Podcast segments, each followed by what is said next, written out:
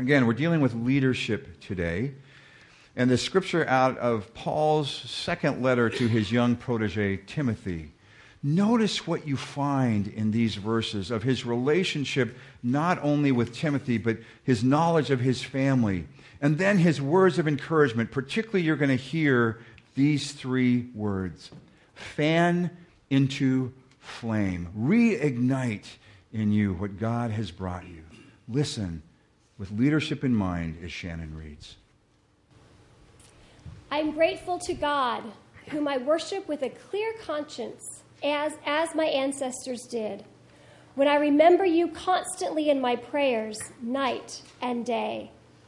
Recalling your tears, I long to see you so that I may be filled with joy.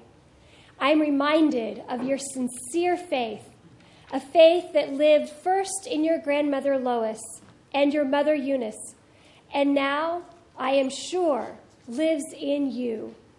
For this reason, I remind you to rekindle the gift of God that is within you through the laying on of my hands. For God did not give us a spirit of cowardice, but rather a spirit of power and of love and of self discipline.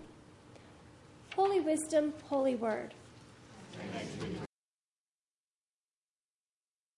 Now, as we come to this gospel, these words are so familiar to us. The, the idea of being light, the idea of being salt, are going to mean even something greater, I hope, by the end of the sermon this morning.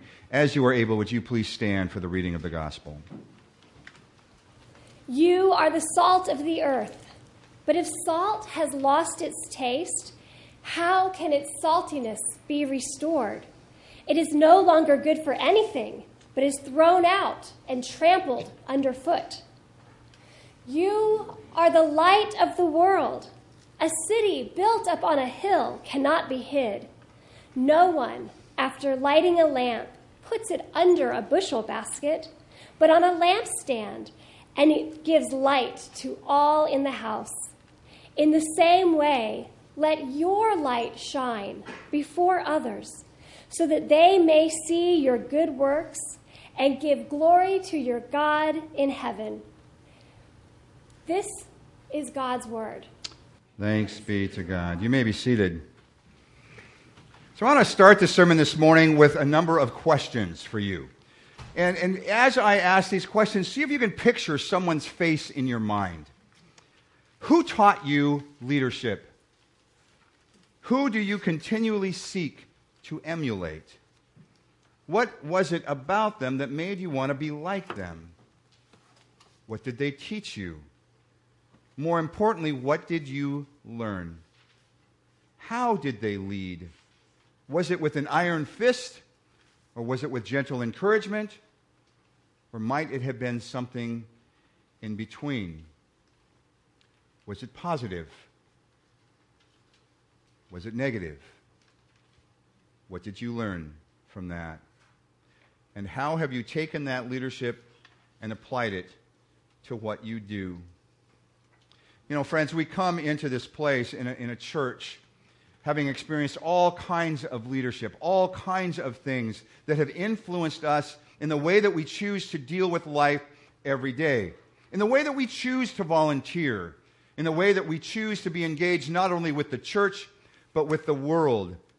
Most of us come to this as some kind of hybrid, taking those positive experiences that we've seen or tried to emulate or heard even those negative experiences that we've had and somehow try and combine them together to create a greater good, to learn, to lead, even to serve.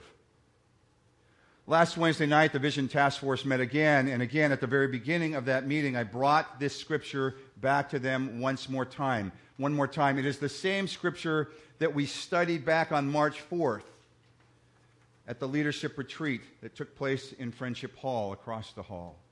I want to read it again just to set the table for where we're headed in the very brief time in this message this morning. Hear the words again, particularly with those other two scriptures in mind. If you have any encouragement from being united with Christ, if any comfort from his love, if any fellowship with the spirit of any tenderness and compassion. Then make my joy complete by being like minded, having the same love, being one in spirit and purpose. Do nothing out of selfish ambition or vain conceit, but in humility consider others better than yourselves. Each of you should look not only to your own interests, but also the interests of others. Your attitude, everything you do, every conversation you have, every relationship should be done with the same attitude as that of Christ Jesus. Do you hear that? Take that in. Friends, last Sunday we examined one of the essentials. It was number three on the list, really. It was worship. And we, I talked again about preparing for worship as soon as you get out of bed on Sunday morning, and as you get into your car, and as you drive here, as you walk from the parking lot, and you enter into the doors, as you spend time out in the gathering place, the narthex, out there, and particularly as you enter into the sanctuary that in every one of those kinds of movements on Sunday morning, that you prepare your hearts for entering into this holy place, this sanctuary.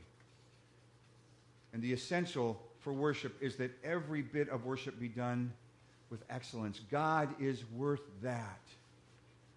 So that set the foundation for where we're headed now. As I said, number one essential and number four essentials are the ones that we're going to study this morning. Here's number one. And believe me, I think about this pretty much every day. A vibrant and healthy church will have a strong, confident, risk taking pastor.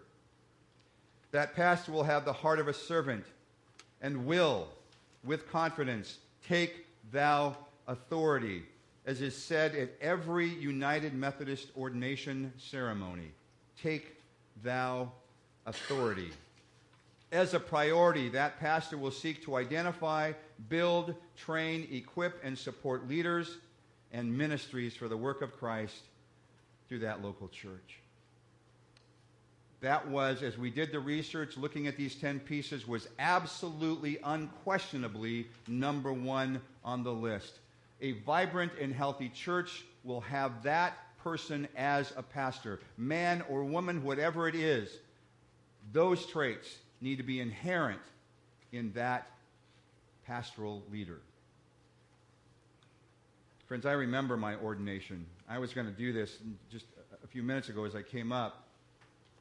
This was the stole that was placed over my shoulders on that ordination down in Southern California.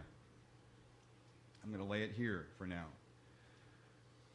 part of what I remember is that as we approached ordination um, on that day, and it was always, it's always the high point of annual conference, no matter which annual conference it is. It's just such a moving event. Usually it's one bishop who comes up and lays hands on. We, we, we joked in the class, uh, my ordination class, that it took not just one, but it, it really took four bishops. Yeah, we were that kind of struggling group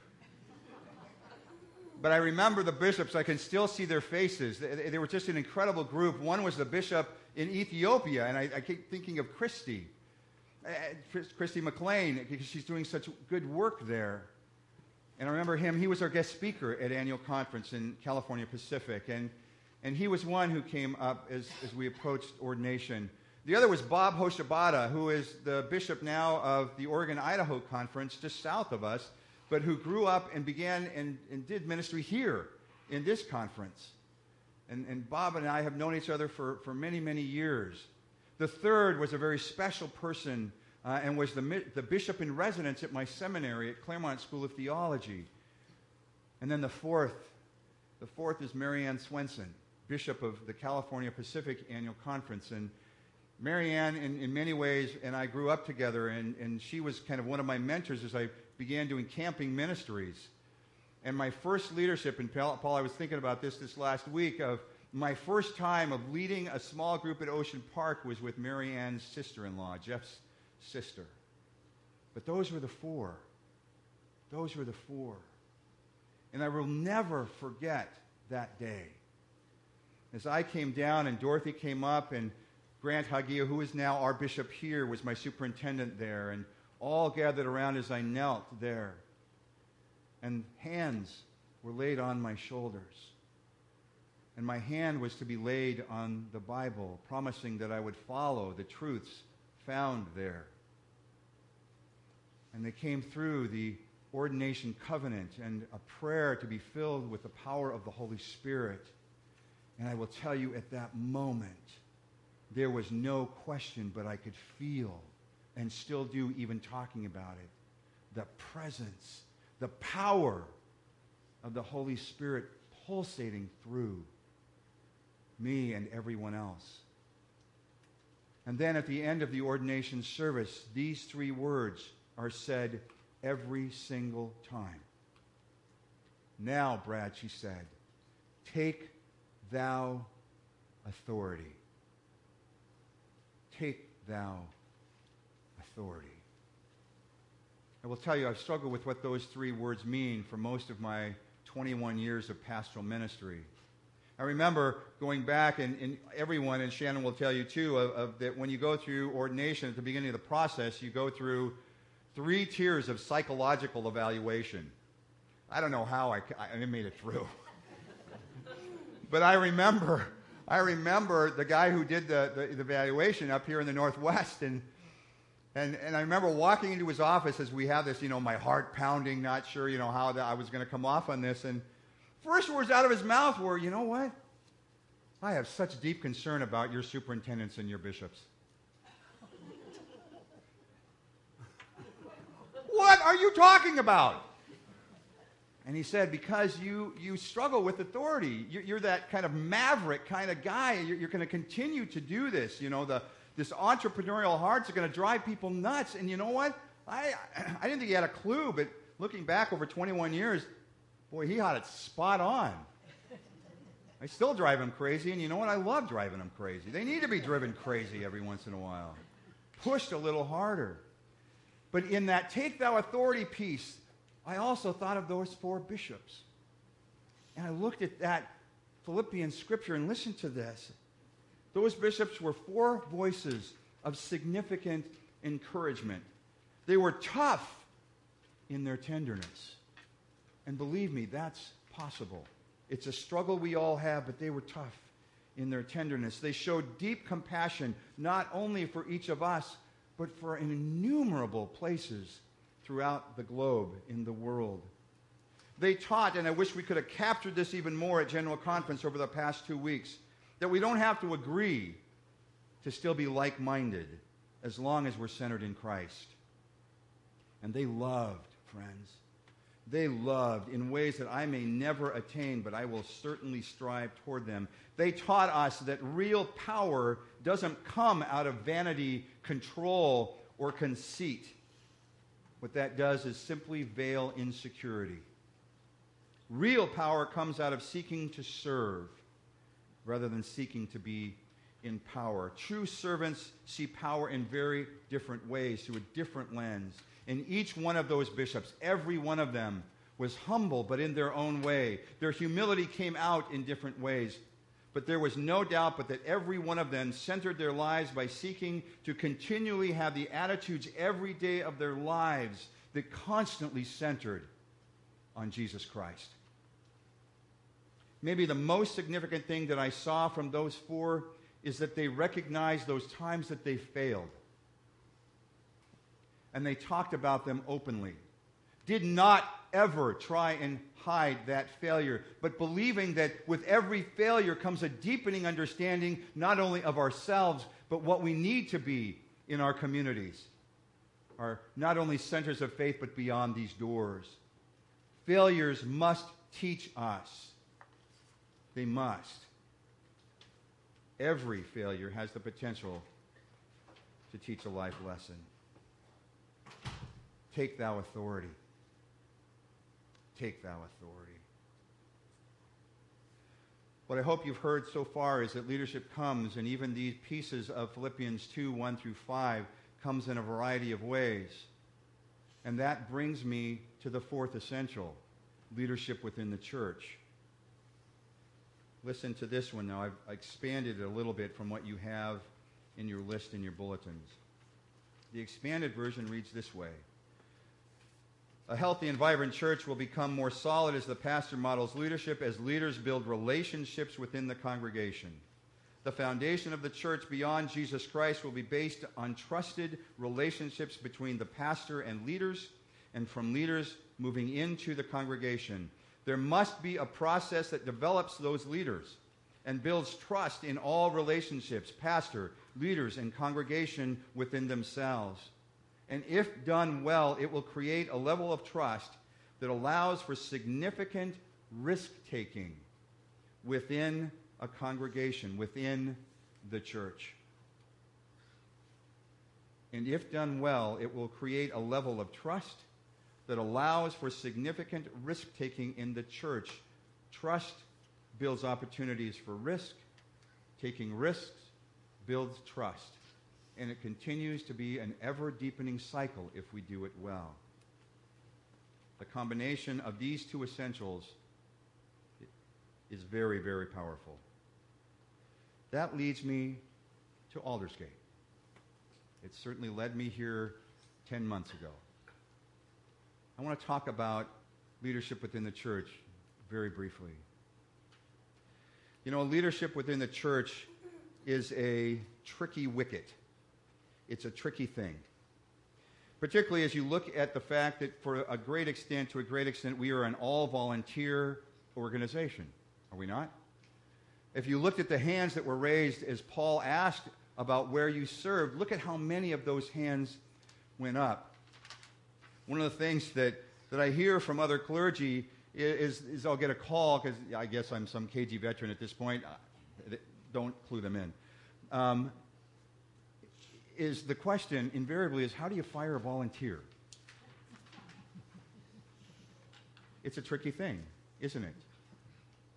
But what what happens often in churches where, where people are engaged in things that don't respond to their own giftedness, in places where they've maybe served too long, or, or where they're not overly comfortable with someone else coming in and trying to serve, is there is this power struggle. You ever experienced a power struggle in church? Anybody? You don't talk about it right now, but, but, but know that they're there. They are there. What happens often is these folks who are struggling with whatever their role may be are, are feeling somewhat burned out. Let's just say, to use the Matthew scripture, that their saltiness has, has lost a little flavor because they've, they've tried so hard to do a great job. Or the light has been dimmed some over time. And what happens out of this is often negativity. It's often those who may, without intending to, push others away because they don't feel like they're either worthy or competent enough to do the job that they're doing. Often, I think, in churches, it's based to some extent in fear. Fear of the loss of power, fear that they're not doing a good enough job, fear that nobody who steps in behind them will have the ability that they have, or fear that they won't do as good a job, or fear that somehow they're not doing the job as well as they might. Fear is never, ever a good motivator. Ever. Ever.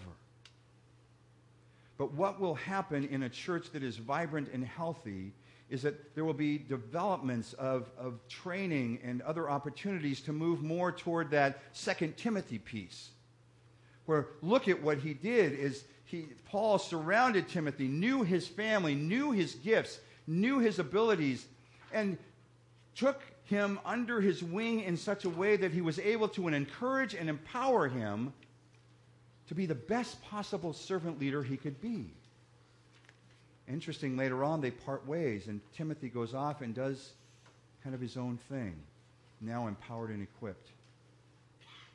So, where are we empowering? Where are we equipping?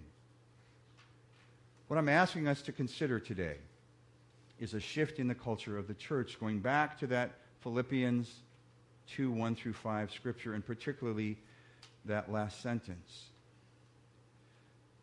That everything we do, everything that we do, every conversation we have, every piece of instruction that we seek to offer, every time we come into a place where we could assist someone else to serve, every committee meeting, every task force meeting, every time we gather, every time we come together and every single one of us enters into that relationship, that conversation, that room with the attitude of Christ Jesus.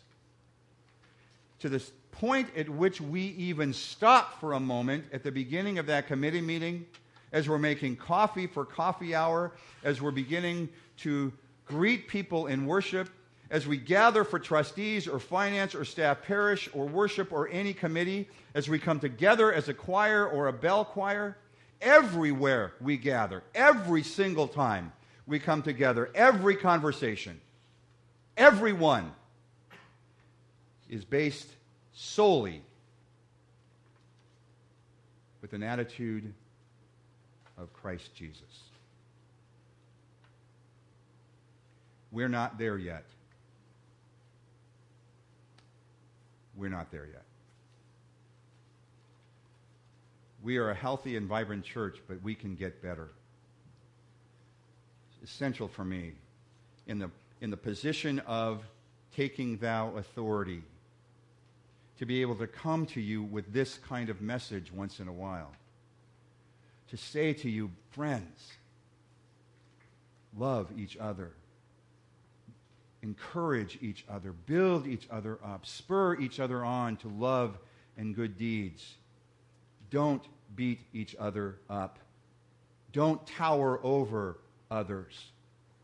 If they do things a little differently than you, give them a slight hug and say, Well done, good and faithful servant. This is a culture that we need to have at the foundation of everything we do. I invite those who are helping serve communion to come forward. I want you to remember what happened at this table that night. That Jesus was there, gathered with his disciples. And oh, by the way, did any of his disciples that night believe that they were somehow leaders? The answer to that question is no. They were followers at that point, and what Jesus was doing, even beginning to gather around this table, was beginning to undergird them with clear instruction about what leadership is. Leadership, first and foremost, in the church of Jesus Christ, is servanthood. Servanthood. Now, listen to the words again. On the night that he was betrayed, Jesus took the bread and he broke it and he said, This is my body, which is broken for you. As often as you eat of this, remember. Keyword there remember. Remember how I lived. Remember how I loved. Remember how I have given myself up for others. Remember that. This is my body, he said, broken for you. Remember. And after the supper was over, he took the cup, the cup of the new covenant, that new beginning. What's so great about being people of faith is that every day can be a new beginning. He took the cup and he said, This is the cup of the new covenant in my blood. Whenever you drink of it, remember. Remember the way that I lived my life to the point of death. I gave myself up for others. Remember to serve them.